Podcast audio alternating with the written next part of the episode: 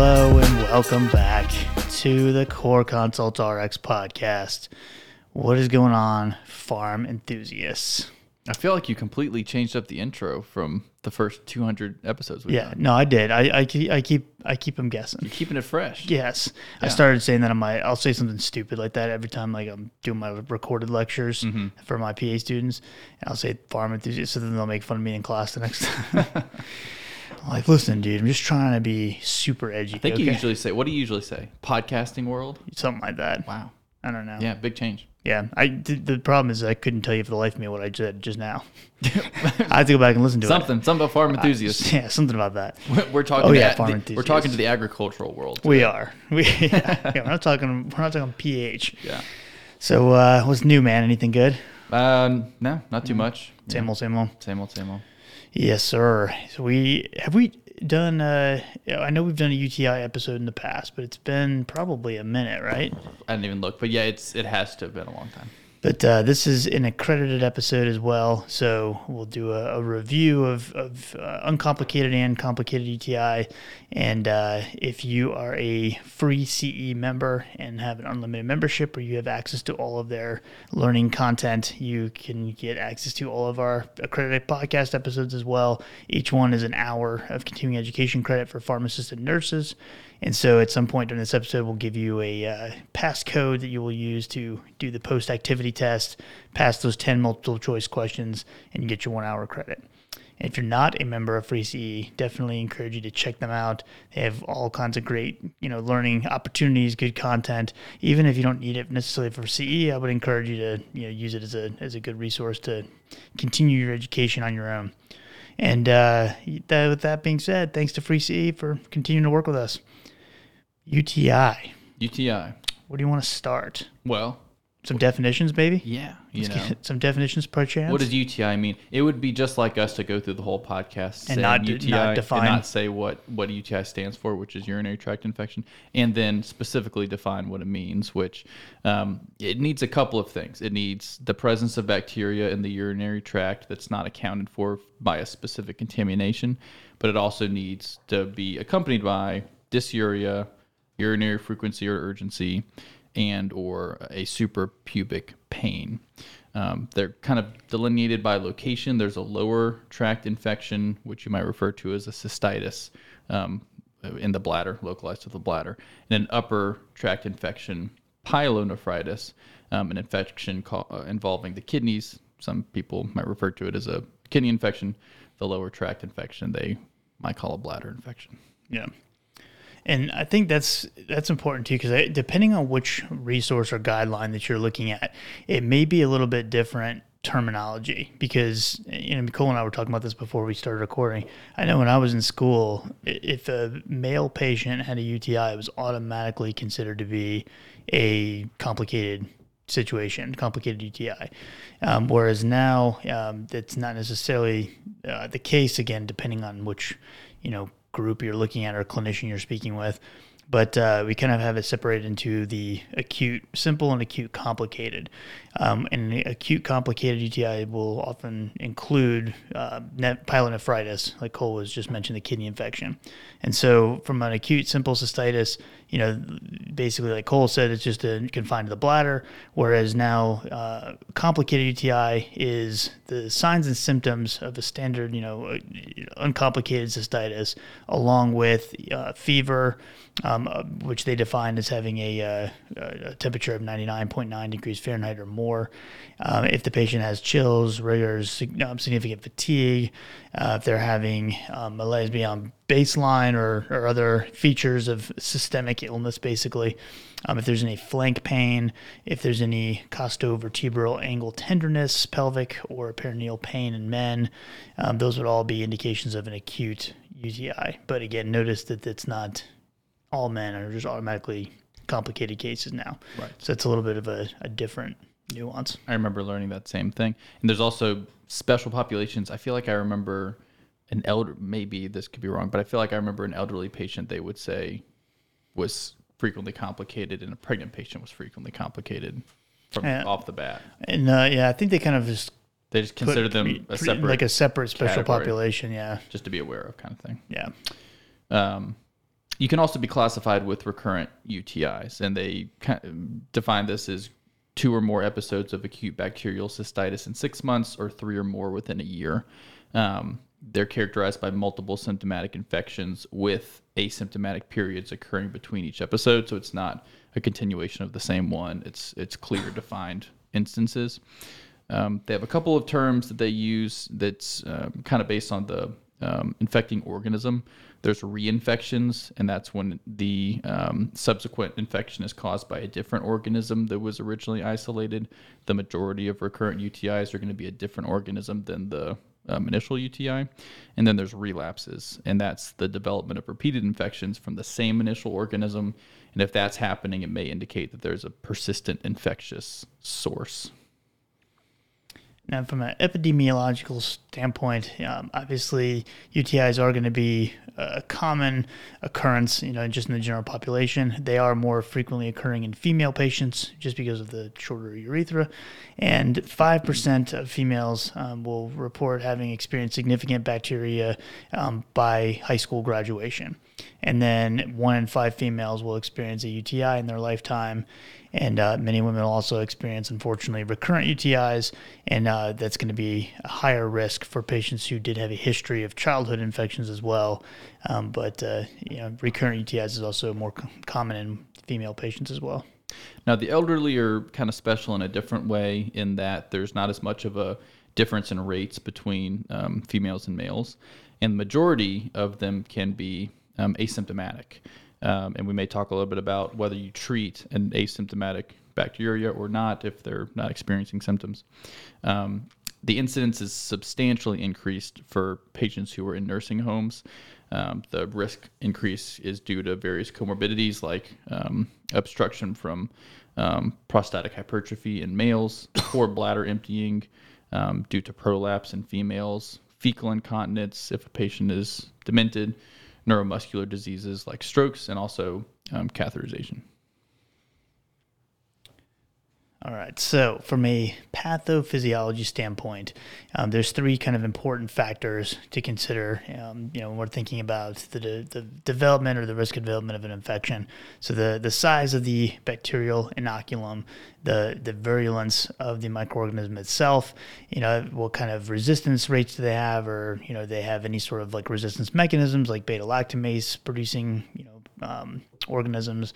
They have adherence mechanisms, um, cytotoxic proteins that they're able to release, um, things like that that we would need to overcome with you know different types of therapy, and then also the host defense mechanisms as well. You know, does the patient have um, you know urological issues going on that would uh, put them at higher risk for for getting ET in the first place?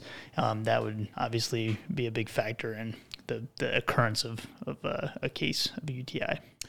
Yeah, some of those um, in the urinary tract, some of those host defenses might be um, low pH, extremes of osmolality, high urea and organic acid concentration, glycosaminoglycan slime layer, which prevents the adherence of bacteria, um, uh, a protein called the Tamm-Horsfall protein, which is a glycoprotein produced by the ascending limb of Henle and the distal tubule that is secreted into the urine and contains mannose residues.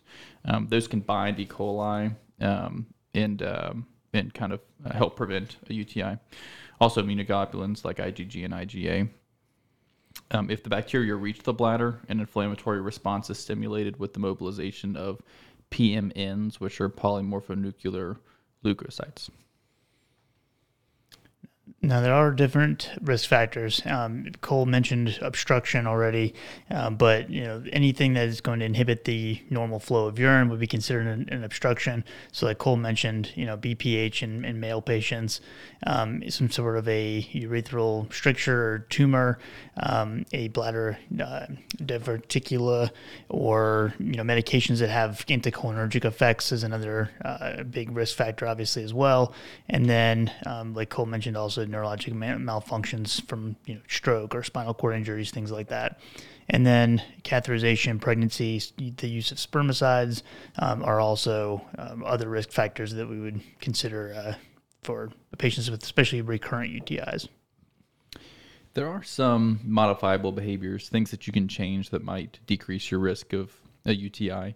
For instance, if you're using a barrier method contraceptive or a spermicidal product, um, that can increase your risk. So consider changing your mode of contraception. Um, increasing water intake. Um, if you're not having an adequate amount of water, um, so if you're consuming less than 1.5 liters per day, um, increasing your water intake over that is beneficial. Do you drink a lot of water? So I really don't. I mean, I try to drink some, but it definitely. I'm not somebody that has the bottle that walks around all day long and just constantly is drinking water. If I don't specifically think about it and make myself do it at work, I will not drink any water. Yeah. I have like a diet soda I drink at lunch, but I could if I'm busy, I will go the whole day without drinking any water. Then I get home and I feel terrible. yeah, because I'm dehydrated. kidneys are shutting down. Yes. Uh, I don't know. I don't, I don't really love water, you know. Do you- Even I though mean- it sustains my life, I just don't love I I'm just don't love not. the taste of it. I, I just don't really big fan of it. You know. Yeah. just, it's, so- it's think- just bland. Like, who does it It's- think it is? It's too bland. it needs to spice itself up a Yeah, little bit. that's why I only get my water with uh, Crystal Light packets. right. do, you, do, do you use those things like to flavor it up? no, no, I just I have a big tumbler at work that I drink, but I don't know. I just You're a tumbler guy. I'm a tumbler. Yeah, Yeah. you know, I don't mm. know. I, I feel like that's just I would see it and then I'd be like, it's too much work. right. The crystal light packets. Yeah, or just the tumbler Oh, in the general. Because yeah. then I'd be thinking about I've not drinking that much of that today. Yeah. What do you drink out of? I, like I'll have a Dr Pepper Zero and then or so you like don't you have said, so you don't have anything that just has water in it. no, not usually. okay, I'll get a water bottle usually. Then Like these a- are you know the diet sodas are mostly water. mostly water. That's what I tell my That's wife. exactly right. It doesn't go. Buy, it, you know, and she you know doesn't what? buy it. and the thing is, that's just the stone cold fact. it's just the truth, man. so I'm, you know, it is what it is. I guess. Yeah. You can't win them all, You can't. but uh, especially with your wife. that's the last time you're going to be winning an argument.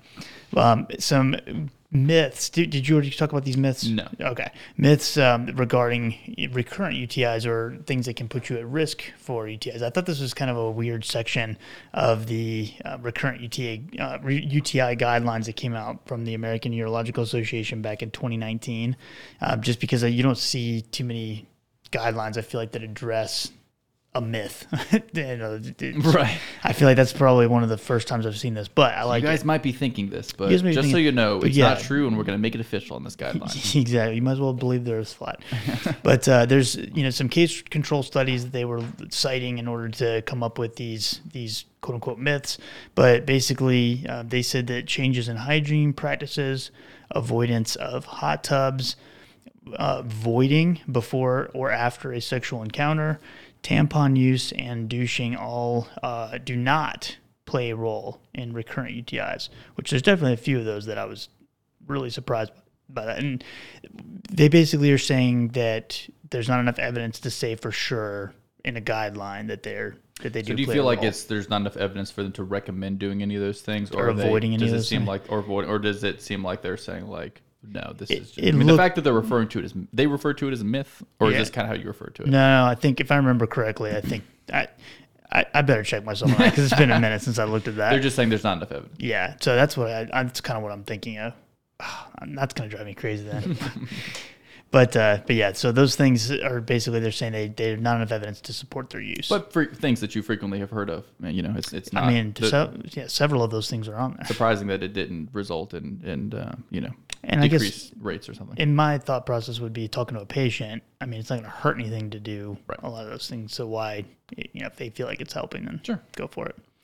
Um, as far as what organisms are going to be the culprit, there's one that is uh, very much the most common, which is E. coli. In uncomplicated cystitis, it's going to be 75 to 95% of the cases, so the vast majority. In a complicated uh, situation, it's uh, less than 65%, so you're going to have to be thinking other things um, more often. Uh, less common organisms for an uncomplicated UTI would be the um, Enterobacter, um, Klebsiella pneumoniae, Proteus. Um, there's also staph, Saprophyticus. Uh, uncommonly, you might see Pseudomonas, and you might be thinking that more often if a patient is, you know, has a risk factor for that. Um, and rarely, you may see Enterococcus species very similar um, with complicated as far as the um, the less common bacteria, Enterobacter um, bacteria, Pseudomonas, um, which would be more common in patients with healthcare exposures, Enterococcus, and then you can have like um, um, MSSA or MR, MRSA staph to be uh, aware of. Now, antibiotic resistance, definitely something that you hear people talk about a lot, but I feel like this is a very good example of kind of how this can kind of play out in the real world. So, from t- 2000 to 2009, there was a threefold increase in the prevalence of extended spectrum beta lactamase producing enterobacteriaceae in hospitalized patients. So, huge jump um, in those ESBLs. They're uh, six, basically six percent of these 453 E. coli isolates that uh, they were looking at this one study um, produced ESBLs, and um, that was in a specific patient group that was presenting with pyelonephritis uh, to the ED. Uh, there's also uh, some evidence showing the emergence of a specific um, E. coli strain, um, ST131, that is uh, responsible for the fluoroquinolone resistance that's oftentimes associated with E. coli and UTIs.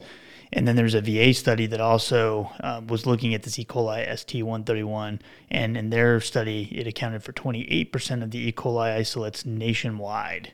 So very resistant. In fact, when I uh, when I was in school, so this was um, on rotations, it was like 2014, I guess.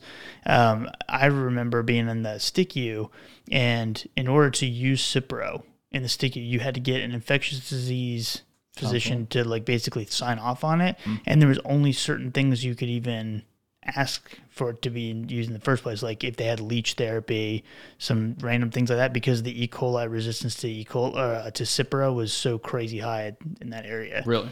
Uh, I don't know if it's still on, you know, restriction like that, but I remember it was like a really big deal to try to use Cipro. This is in South Carolina. Yeah, it was Charleston, Oh, really? MUSC. Oh, wow. We're just getting very specific now. No, I mean, I'm just, I was in school there, so I Okay, was just okay, on yeah, rotation, yeah. and I don't know if that's the, I haven't looked at their antibiogram in Yeah. a long time, so I don't know if that's the case, but No, I think that highlights the importance of looking at your an- antibiogram if you're going to be dealing with this a lot, and um, you know, look at look at resistance maps. For instance, you can find a resistance map for E. coli to fluoroquinolones and other things um, based on your region and area and that sort of thing, to be aware of what you might run into, especially if there's a treatment failure.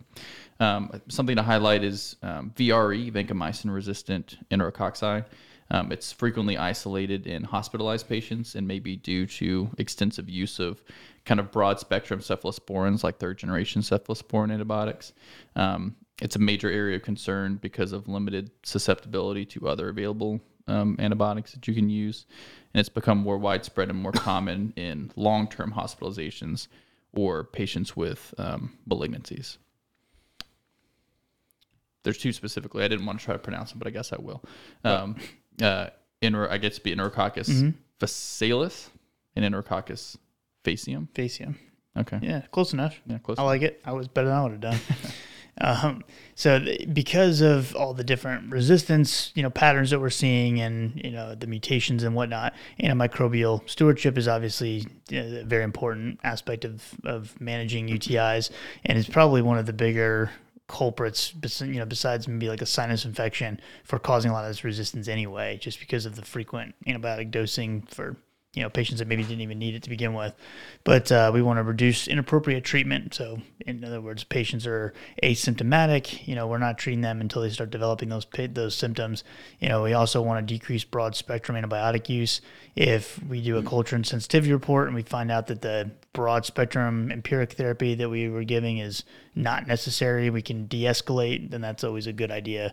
And then always treat, uh, treat the patient for the shortest possible duration, and uh, always keeping in mind that um, that resistance reduction, um, if at all possible, or resistance risk reduction, I should say. Um, yeah, it, these are important interventions that pharmacists can make, but it, it isn't also important to think, you know, think hard about how you approach these sorts of things when a prescriber is trying to prescribe something we're acting as like the antibiotic police, you know? Right. Like, eh, no, no antibiotics for you. You know, we're not gonna. Well, actually, Yeah. yeah, You know, just think about it. Professional professional uh, interactions need to be professional, and you'll be taken a lot more seriously. I have a you- feeling that you you may have a you know a request of that provider at some point in the future. Right. So you, you know, Gotta be nice. Yeah. Gotta gotta always an interprofessional respect. all be nice. Um, the elderly and UTIs is a very important topic. We could probably do a whole episode on the elderly and UTIs um, because they UTIs affect the elderly in a much more significant fashion than they infect than they affect younger patients, which is probably why I have this memory of kind of considering a patient over 65 with the UTI as being complicated or at least more severe because there there's um, So much stuff that can go some some non-specific symptoms, some non-urinary symptoms that they can experience that is that the younger population will not.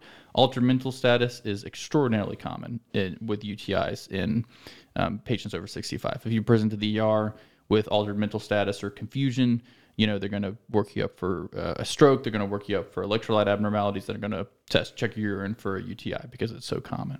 Um, it- they can change eating habits. They can cause GI symptoms. Um, they can um, kind of give symptoms of a complicated cystitis, even if it isn't necessarily. Um, uh, but they also they can have a frequent development of upper UTI with um, bacteremia. So um, definitely uh, consider uh, uh, prevention and treatment of UTI in an elderly patient is a, a significant issue. And, and you know we're trying to avoid uh the patient developing a, a severe UTI and, and having potential complications arise from something as would you know I don't want to say as simple as a UTI, but would would seemingly you know is a simple fix. We It- generally it- think of them as being benign. Yeah, not but- always. You know they can get uh, some serious complications you know associated with them if if not treated properly or if we don't recognize you know the the patient having a resistant bug or something like that. So bacteremia sepsis multiple organ system dysfunction shock um, acute renal failure all things that we want to avoid. And uh, if those things do occur that would indicate that the patient does have a, a severe UTI and you know we need to treat accordingly Um, how the urine is collected is important too. Um, one method is the midstream clean catch method. Um, you want to have a clean urethral opening, void at least 20 to 30 milliliters of urine, collect the urine, process it, or refrigerate it, or I should say, process it immediately or refrigerate it as soon as possible. Because if a specimen's left at room temperature for several hours, some bacteria can develop. It can cause a false positive result. Yeah, I've seen uh, one of my family members was in a long term facility. Uh, I they were getting uh, they got the urine sample from her bedpan, and I Oh. said, "Oh, I bet that's, that's is that a clean catch? That's clean. Was that a clean catch? That's been it's just been, it's been sitting there. We just even my mom, who's not a medical professional, she's like, "What are you doing?" it, was, it was the most insane thing I ever That's saw. crazy. Yeah, I was like, "Oh, we have to get a urine sample to see if there's any bacteria." I was like, "I'm gonna go on a limb and say there's There's bacteria. bacteria in there. it's been sitting out for a few hours." That's nuts. But if a midstream clean catch method is not an option for the patient, you know, maybe they have, you know, a reason why they they are just not capable of, you know, coordinating that, you know, catch. There's also catheterization. You know, if the patient is is uh, not able to cooperate with the, the method of a clean catch, we can catheterize them and, and get their sample that way. If the patient is unable to void, you know, on it will. Um, if they've had, uh, you know, if they've had their prostate removed, something like that, there can be some issues there that can make it difficult to avoid on command. And so um, that'd be another reason to do a, a catheterization um, method instead. And then uh, the procedure itself is associated with one to two percent infection risk. So that's the other you know downside of, of catheterization other but uh, other than it being uncomfortable and not very pleasant um, it, it does have its own infection risk associated with it as well. And then there's also a suprapubic bladder aspiration which is a direct aspiration by needle insertion in the bladder. So this would be, yeah, um, this would be if they had like unretractable foreskin, diarrhea that's, um, you know, unrelenting, unsuccessful urethral catheterization, uh, if they've had some sort of like urethral surgery, um, labial adhesions, labial edema, things of that nature. And uh, have you ever seen like what that looks like, the suprapubic I haven't. bladder aspiration? But it, it's this is how I know that I wouldn't have been able to really. I mean, maybe I could get used to it, but I wouldn't have preferred a job where I would be doing a lot of procedures. Like my little brother works in in thoracic surgery, mm-hmm. because just imagining, like you know, the feeling of fullness in your bladder, like when you wake up first thing in the morning, you got to go to the bathroom, Yeah. and like any pressure there is just extremely uncomfortable. Now imagine that, but now they're shoving a needle and you know into your bladder. or just you know because you know how I am I'm a cla- I'm a half full kind of guy what if Unless you, your bladder is you know how- full. you, well you know how like when you're like oh my gosh you know you get that relief after you empty your bladder. Well, maybe that's the feeling you get with this. You're like, okay, sure, there's a needle, there's a needle in my pelvis, but they're I'm all of a sudden feeling very relieved. they're just they're pulling back the plunger, and you're like, oh, You're like, this is perfect. This, is is, great. exactly what I am actually only gonna empty my bladder this method from Well, now on. I mean, I will say that for, for people who are unable to void and have that feeling, uh, I imagine it would be extremely, you know, a, an extreme relief to have that done. but apart from that, it's Apart from that, it's probably excruciatingly painful. yeah, it's not great at all. So this is a uh, diagram of it from those of you who are interested, or if you have a New England Journal of Medicine subscription, you can see a video of them kind of walking through the steps. It's not too complicated, but also uh, does not look like it's very comfortable. It's not something I want to have happen. Yeah. Okay, so as far as the urinalysis after you get the sample and kind of evaluating it, they do a microscopic examination of the sample. Um, as far as what you're looking for, you're looking for how much bacteria is in the urine. So, um, 10 to the fifth power or more colony forming units per milliliter is indicative of a UTI, though as many as 50% of women will present with clinical symptoms of a UTI, even if the, the colony forming units uh, counts are lower. Um, there a lot of times hematuria can be present. You can have some blood in the urine. Um, some protein in the urine is common with infection, and that's usually transient. Usually goes away. Um, if it's um, persistent, um, it could be related to um, uh, overflow, tubular issues, glomerular issues, that sort of thing. And then there's also um, some other things to keep in mind, like so nitrites. Um, nitrates are formed basically when bacteria reduce um, the normally present nitrates in the urine, and uh, so a nitrite would, would obviously indicate there's bacteria present. So a, a false positive um, is very unlikely. Um, false negatives can occur, however, and um, it can be a gram-positive pathogen or a pseudomonas isolate that that basically don't don't reduce nitrates, and so you wouldn't have that nitrite uh, being positive on the, the urinalysis. And then we also have leukocyte esterase, which is just a rapid screening test. It's it's looking for um, pyuria, and uh, it's very sensitive, highly specific, and um, that's another obviously a, a quick indication of whether or not the patient has a, an infection or not. And then we also have our, our culture because if we, especially in a case where we can get a sterile, you know, sample, a clean catch, so to speak, then we can run the culture and susceptibility report. That way we know that the empiric therapy that we selected is accurate, or if we need to either escalate or hopefully de escalate and use something with a more narrow um, spectrum of activity. Yeah. Um, and we'll talk about the specific antibiotics in a bit, but um, as far as some general things to consider with your treatment choice, it's individualized. You want to consider the severity of the signs and symptoms, the site of infection. Is it complicated? Is it uncomplicated? Does the patient have any allergies? Have they been compliant to um, treatments before? What are your local practice patterns and local resistance patterns with the antibiogram? Is the drug available? Is it high cost or low cost? And has the patient had recent antimicrobial use as well? All things to consider. Yep. And uh, I'll show you this right here for those of you who have not seen a antibiogram before. If you're watching the video version, um, so this shows you the different isolates on the um, on the left hand side, and then um, across the top you see the different antibiotics that they tested against it, and basically we're um, the the higher the the number, the um, more uh, or the, the more susceptibility that the pathogen will have. So it's antimicrobial susceptibilities, and uh, so yeah, the ones that have zero, I don't think we're going to use ampicillin on Acinetobacter, so that kind of makes sense. um, so if you haven't seen those, uh, the antibiogram should be available at any of the big, um, you know, hospital you know, settings or any big uh, healthcare system. Um, should have their own version of an antibiogram based on similar resistance patterns and things like that. Right. Okay, so we're going to talk a bit about asymptomatic bacteriuria, or I'll just talk about it briefly, um, which is more of an incidental finding, maybe um, on a urine culture of uh, bacteria in the urine, but the patient's not having any of the symptoms that we've gone through of a UTI. Um, so, generally speaking, treatment is not necessary in patients with significant bacteriuria where they're meeting that threshold of 10 to the fifth power or more colony forming units per milliliter without the signs and symptoms of urinary tract infection. there's not great data showing a benefit in treating these patients. There are certain ex- exceptions where you might be concerned that even an asymptomatic bacteriuria could develop into something more significant, um, possibly pregnancy, um, if patients are undergoing a urologic intervention or renal transplant patients, um, you would be more concerned. Don't want them getting pyelo. No.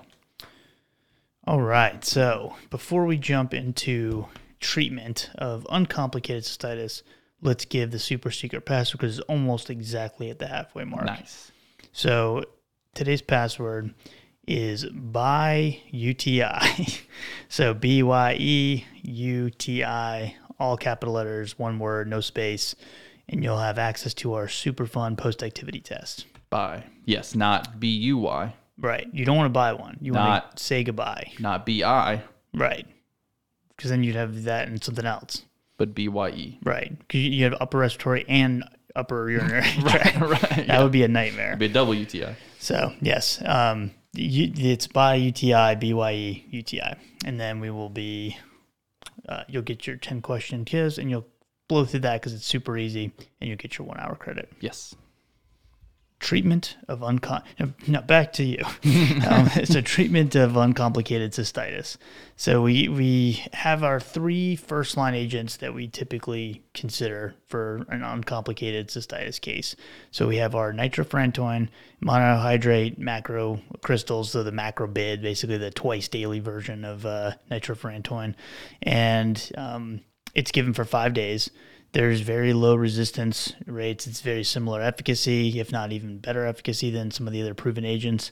And it is very effective for uncomplicated cystitis. However, if you are concerned at all about pyelonephritis or have any suspicion of pyelonephritis, uh, you don't want to use nitrofurantoin because you will not um, get basically out of the bladder. It's accumulating in the bladder, which is why it works so well for cystitis, but not going to help um, further up the urinary tract. And then we also have Bactrim as an option. So the Bactrim DS, which is the um, sulfamethoxazole trimethoprim, and you can do one twice a day for three days as well. Now the thing to make sure that you are looking at is to make sure that there's no uh, or that the resistance rate, specifically with E. coli to uh, Bactrim, is is 20% or less in your local resistance prevalence. And then if the patient has used Bactrim within the last three months to treat a UTI, don't use it again because then that resistance rate is that much higher. And then third, we have fosfomycin, uh, which is a three gram single dose antibiotic option. Uh, it's, it tends to have a little bit lower efficacy than the regimens above, especially nitrofurantoin. It's been compared to head to head. And uh, it's one that we typically will um, avoid an early pyelonephritis because of the low serum levels that we can reach with fosfomycin. And um, again, we have better options that are um, more targeted for that area of the body um, and better p- tissue penetration and all that. But either uh, of these three options are technically okay. Again, assuming that the resistance rates for the Bactrim is 20% or less, all three of these agents are potentially first line options. Yeah. Um, along with that is how macrobid works and some things to be aware of. I feel like it's used so commonly that we feel like it's benign, but it does have some warnings to be aware of. Um, so it is metabolized to reactive intermediates that, that inactivate or alter bacterial ribosomal proteins. Um, it inhibits um, protein synthesis, aerobic energy metabolism, nucleic acid, and cell wall synthesis as well. Um, warnings to be aware of: it can cause hepatotoxicity, can cause hemolytic anemia, peripheral neuropathy, and pulmonary toxicity. Um, if a patient experiences a persistent cough, chest pain, shortness of breath, they should definitely call their provider. Um, more common adverse effects would be GI upset, headache, and it can cause a brown discoloration of the urine as well. I feel like you know, the pulmonary fibrosis risk and things like that, that's not something we typically would worry about, obviously, in a five day course.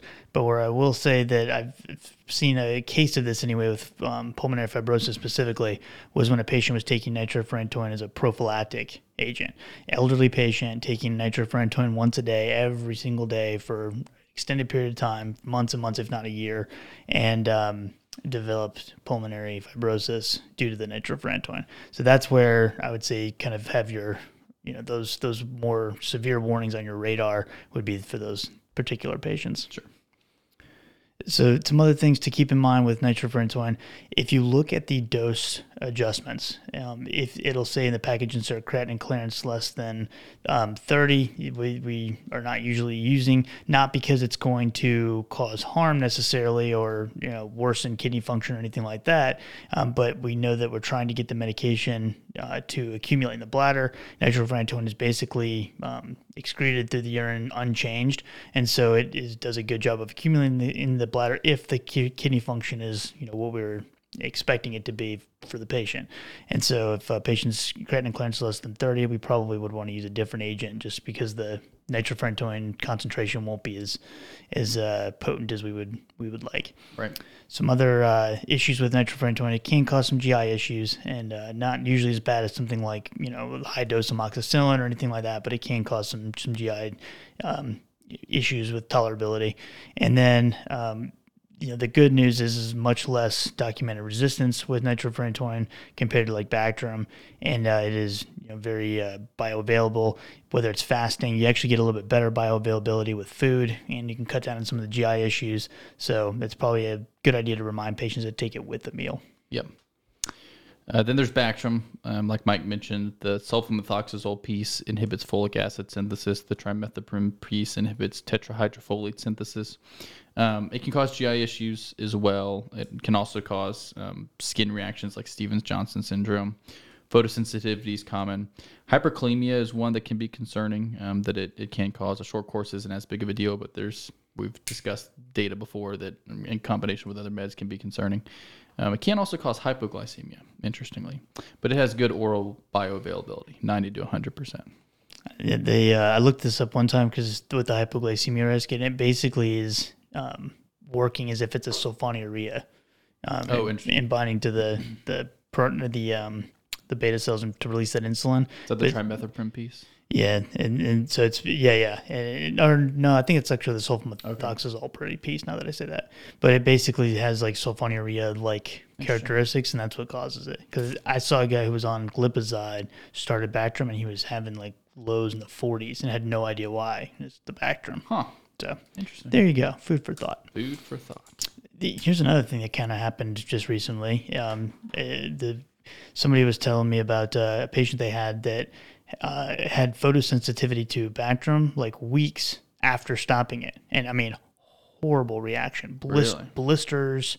Um, I mean, it was. I saw the pictures of it. The uh, patient's family member showed me, and I was like, wow, that is a that is not. I was expecting like you know some red, you know, photosensitivity kind of thing, red skin. But I was like, wow, that's a little more severe than I thought. And it was like two weeks after stop. It's, I looked it up, and there's definitely case reports of that happening. So Later. thought that was interesting. You want to hear something interesting? Sure. My whole family, extended and everything, went to the beach for a week. hmm None of us got sunburned. We lather ourselves in sunscreen. Not a single sunburn the whole week. Isn't that crazy? Well, if you sun- if you lather yourself in sun, isn't the point of sunscreen? I know, but for for I feel like- for 15 people, I feel like you, you're dis- including children, your disappointment is like it means you have no faith in the sunscreen. I, I mean, I don't have a whole lot of faith in sunscreen, but I don't know. It's crazy that none of us just ran into an issue where it wore off or washed off or forgot to put it on. No sunburns. Good job. I've never had a trip like that.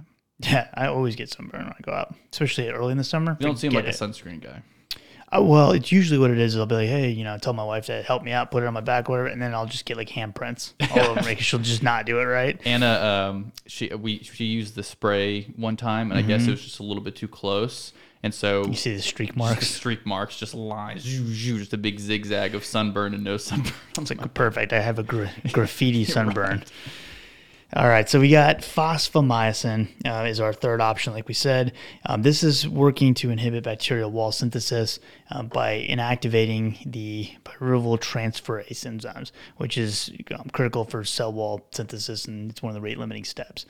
And so, uh, adverse effects. Um, GI issues, nausea, vomiting, diarrhea, rash, uh, headache, angioedema have been reported as well. It does have um, fairly poor um, bioavailability, uh, poor oral absorption, and so it's got a bioavailability of around 37%, and it's probably why you have to have such a big dose all at once. Uh, but it's it's administered as a uh, powder that's mixed in with three to four ounces of water. You don't have to take it with food, and uh, but it can help the, with the GI issues for some patients. Um, where I would say that this may be a good option would be patients who you're real suspicious of their adherence rates. You know, that you're worried if you start an antibiotic, they may not follow through, they may not finish the course, what have you. And so this could be a convenient one and done option and hopefully treat the patient. Yeah. It is uh, a little bit more costly than the other two uh, first line options. So it, that, you know, you got to make sure the patient has good insurance and can afford it. But all three of those would be technically options that are all correct. Yep. As far as first line, um, there are alternative treatment options. Um, like fluoroquinolones, which would be considered second line because of increasing resistance rates. Um, maybe we want to preserve them for more serious infections. They also have some additional warnings and precautions, adverse events uh, to be aware of. But you could use Cipro 250 milligrams twice a day for three day, three days, or um, Levaquin 250 milligrams twice a day for three days. If you happen to know that the organism is gram positive, um, you can use Augmentin as first line uh, but otherwise it, it can be an alternative because the E. coli resistance rates in the U.S. are up to 40%. Even with the beta lactamase inhibitor. Even That's with crazy. the beta lactamase inhibitor. Um, e. coli, you did it again. coming back with a vengeance. Uh, but 500 milligrams twice a day for seven days is what you would use. You can also use um, um, uh, cephalosporin antibiotics like cefpodoxime, 100 milligrams twice a day for seven days. I've seen that done. Cefdinir, 300 milligrams twice a day for seven days. Um, they're never first line for empiric treatment. Um, if recommended agents can't be used, um, test of cure is recommended due to high recurrence rates.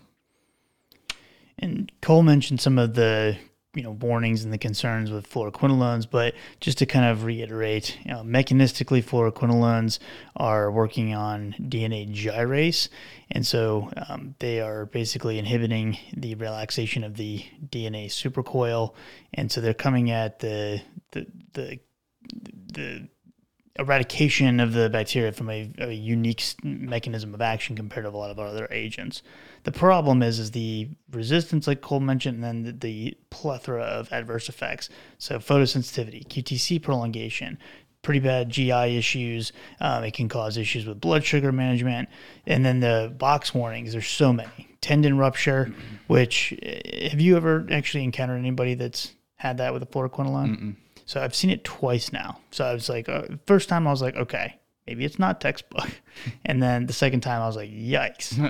we got to start telling people not to lift weights when they're on Cipro. Was Aaron Rodgers taking a fluoroquinolone? He might have. I'll call him. Did you see what happened to him? Yeah, his Achilles popped, didn't it? Yeah, yeah. That stinks. Um, but yeah, I one of them that I saw wasn't Achilles tendon. No, really? it was a runner, and just nobody warned him. And the one was this you know, real muscular guy. And I, I said something about, you know, about the fluoroquinolone too. This was when I was like an intern. So I was so proud of myself. Mm. Told him about the fluoroquinolone and all that stuff. And so just take it easy when you're lifting and stuff. And he's just staring at me. He's like, are you serious? And I'm like, Mm-hmm. I didn't know what I'm like. Why? I don't know why you're getting madder at me. Are you gonna beat me up? But uh, but he like rolls his sleeve up and he should. He had like this huge scar on his bicep because he had apparently been lifting when he was on Ugh. the same kind of thing, uh, sinus infection or whatever it was the previous year, and his bicep, like one of the tendons of his bicep went up. They had to fish it out of his arm. Oh my god. Yeah. So. It, oh yeah just give them nitrofurantoin.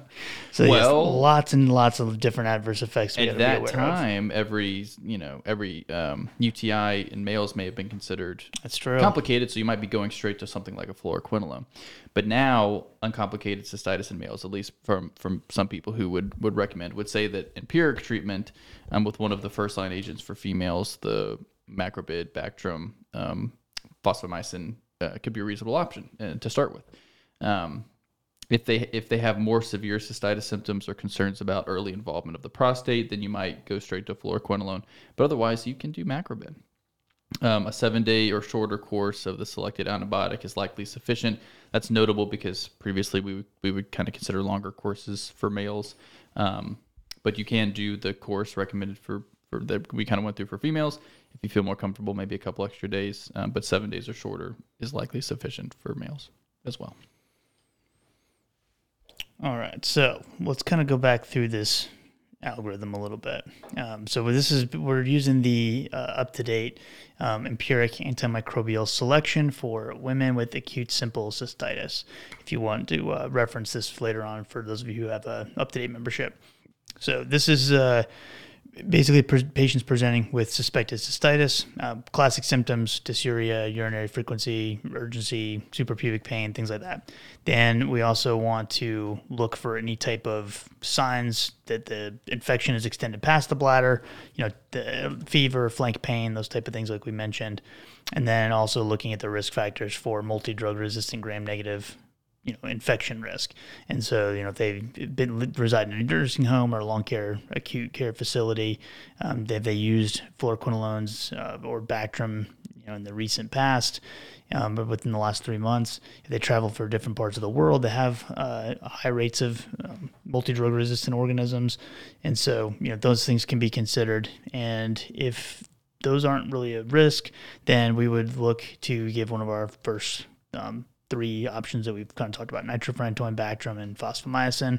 If you know that all of those are not possibilities for the patient for whatever reason, uh, then we would assess whether we're going to go the the, the beta lactam route or the fluoroquinolone route, and that again would be patient specific and what kind of comorbidities they have. And uh, if you do go the beta lactam route with you know augmentin or cefdinir, or um, like Cole said, make sure that you do a test of cure, just because there is uh, higher failure rates with those types of antibiotics. a lot of res- a lot more resistance to worry about. Yep. Yep. Um, is that all you want to go through with the algorithm, or for the, for the um, yeah, that's good for the simple cystitis. Okay. And then uh, yeah, yeah, yeah, we'll go through the other ones as we go. Okay. Um, so yeah, well, the uh, last part of this will end talking about um, complicated UTI, including pyelonephritis. Um, Empiric therapy must be broad spectrum, with definitive therapy based on the culture and sensitivity that you get later. Uh, there is a concern for overall rising rates of resistance in um, hospitals and in the community, especially resistance in patients who have received fluoroquinolone. So be aware of that. Um, outpatient management is acceptable for patients with an acute complicated UTI um, if it's mild to moderate who can be stabilized so they don't have to be hospitalized every time for a complicated UPI, UTI. But you would admit them um, in certain situations. So if they're septic or otherwise critically ill, you would want them in the hospital. Um, some of those kind of indications might be uh, persistently high fever over 101 degrees Fahrenheit um, or pain marked ability or inability to maintain oral hydration or take oral meds, they would need to be um, hospitalized. So if we're looking at the empiric therapy options for an acute complicated urinary tract infection, it's going to be different depending on whether we're treating the outpatient or inpatient setting, obviously. So in the inpatient setting, we're just again verifying the that they have typical UTI symptoms plus the you know clinical symptoms of showing that the the infections progress past just the bladder, the flank pain and all that. And then we would still want to get the urine culture susceptibility testing so we can double check our empiric therapy option and make sure that we made the right choice. And then we also want to look for those risk factors for multi-drug resistant uh, pathogens. And from there, we would um, go with either uh, a the fluoroquinolone route, which um, we typically want to start, um, you know, with if they're is having some kind of contraindication to uh, fluoroquinolone, if they have you know high risk for fluoroquinolone resistance, um, things like that, then we can go with something like ertapenem, you know, carbapenem. It's a little bit you know more broad spectrum. Um, if we're not worried about any of those fluoroquinolone resistance you know risk factors, then we can go with one dose of, of ertapenem, and then we would follow it with a fluoroquinolone for a few days of the Cipro or Levo. Now, if um, if the patient, and, I'm sorry, let me back up because I think I maybe didn't say something that's probably going to be confusing now. So once you've gone the, through the diagnosis, you're saying, okay, this is an acute, complicated urinary tract infection. Um, the multi-drug resistant risk factors is what would push you down the path that we were just talking about. If they do have any of those risk factors, so that's where the, the ertapenem and the fluoroquinolone, you know, would come in. If they do not have those risk factors, then it will be a little bit different. Um, we are still looking at whether or not they could tolerate or, or should be on a fluoroquinolone, um, and if you know, they do have a contraindication or reason why they couldn't be, then you get one dose of a long-acting parenteral agent. So it can be ertapenem, it could be ceftriaxone, it could be gentamicin, and then you would follow it with the non-fluoroquinolone agent. So either Bactrim, uh, cefpodoxime, you could use Augmentin, um, but again, the, because it's complicated and affecting higher up than just the bladder, you wouldn't want to use something like nitro or one of those. Right. And if they are not having a contraindication or they don't have a contraindication to a fluoroquinolone, and you know you know that the resistance rates are uh, are not to you know basically below 10%, then we can do a fluoroquinolone as monotherapy. If the resistance rate, especially for E. coli, is above 10, then give them a loading dose of that long-acting parenteral agent. So the ceftriaxone, ertapenem, gentamicin, one of those, and then do the fluoroquinolone after that right. oral, orally. And if you're if you're kind of going broad spectrum and you get um, susceptibility results, you can de-escalate. De-escalate, yes. So we'll quickly go through some specifics with some of the drugs Mike mentioned. So aminoglycosides, there's gentamicin, tobramycin, also something called plazomicin, uh, which is, is IV only. Uh, but gentamicin and tobramycin are IV or IM. They interfere with bacterial protein synthesis. They bind to the 30S ribosomal subunit um, and, and uh, uh, it results in a defective bacterial cell membrane, which kills them. Um, they do have a few box warnings to be aware of nephrotoxicity, ototoxicity, and respiratory paralysis, respiratory issues. Um, so, use with caution in combination with other nephrotoxic drugs. Um, the ototoxicity that can cause hearing loss. Early toxicity is uh, associated with kind of a high pitched sound. Um, vestibular toxicity resulting in balance issues, and they can cause fetal harm if given in pregnancy. And then we also have our carbapenems. So we have doripenem, imipenem, meropenem, ertapenem, and uh, all of these are potential options. Um, we know ertapenem tends to have a little bit less of a, or a little bit more narrow um, spectrum of activity. Usually doesn't include like things like Pseudomonas, and uh, we do have to worry about some interactions, um, specifically that uh, carbapenems can decrease serum concentrations of valproic acid. So if the patient is using, um, you know, divalproex, valproic acid for uh, whether it be a mood stabilizer or is it um, for epilepsy, you know, we could lose control of the their comorbidity um, if given with the carbapenem. And uh, we do know that from a seizure risk standpoint, um, if they have a history of seizures, you know, or other risk factors for lowering their seizure thresholds, the carbapenems can also decrease that seizure threshold further and uh, make that risk even more more so. Right.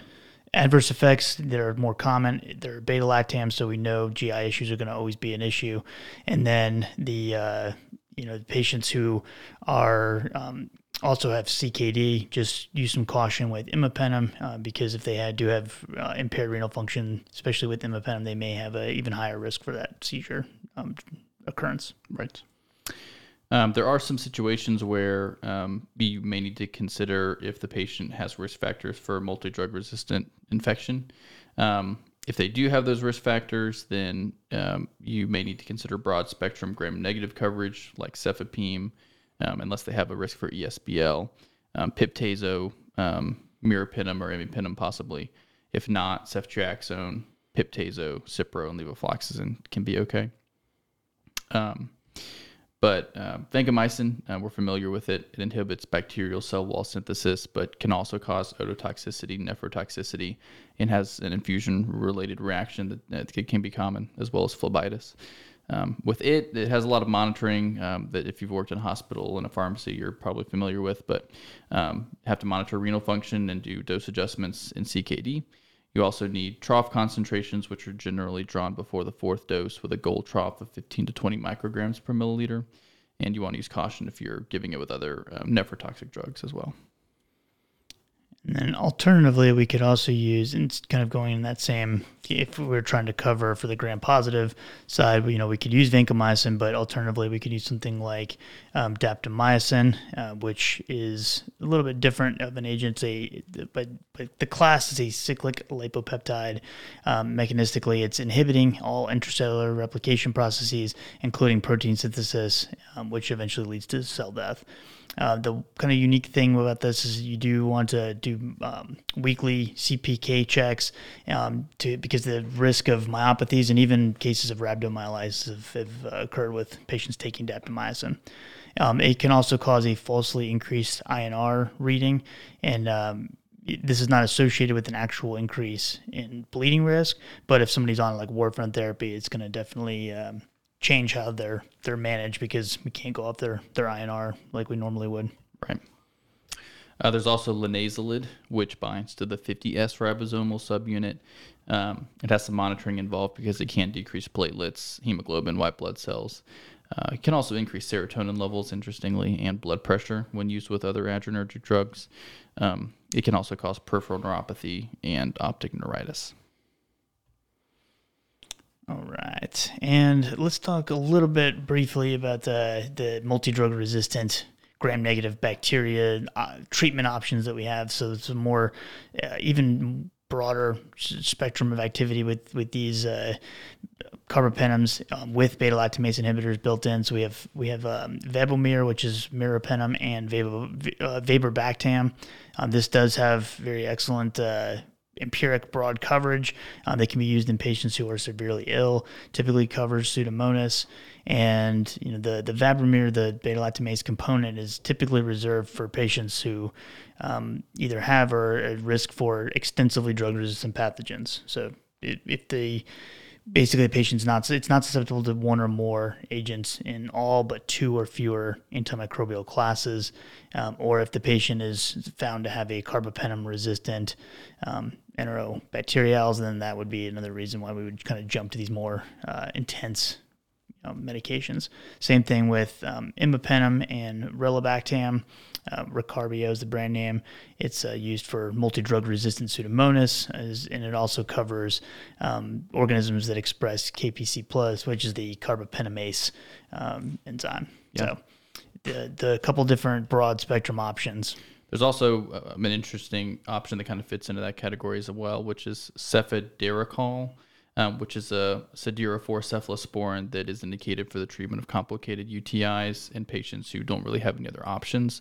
It has a novel mechanism of action um, uh, for uh, transport across the outer membrane that can overcome the effects of membrane permeable permeability mutations like in Pseudomonas. Um, similar to the others, reserved for patients who are at risk for extensively drug resistant pathogens, so they're non susceptible to one or more agents in all but two or fewer antimicrobial classes, or they have carbapenem resistant enterobacterales. It does have renal dose adjustments below 60 um, milliliters per minute, and um, you want to use caution if a patient has a history of a seizure disorder. Now, if you suspect that the patient is uh, that has a that has a complicated GI is infected with an enterococcus pathogen, um, and or you have proof of that based on the susceptibility report, then we typically would tran- transition to something like ampicillin, um, given as a an IV every four hours, plus gentamicin for initial therapy. And once the patient has been on therapy for 48 hours, or um, once they're afebrile, then we would kind of transition them over to um, oral therapy, so in this case, like amoxicillin for 10 to 14 days, assuming, again, that it's susceptible to amoxicillin.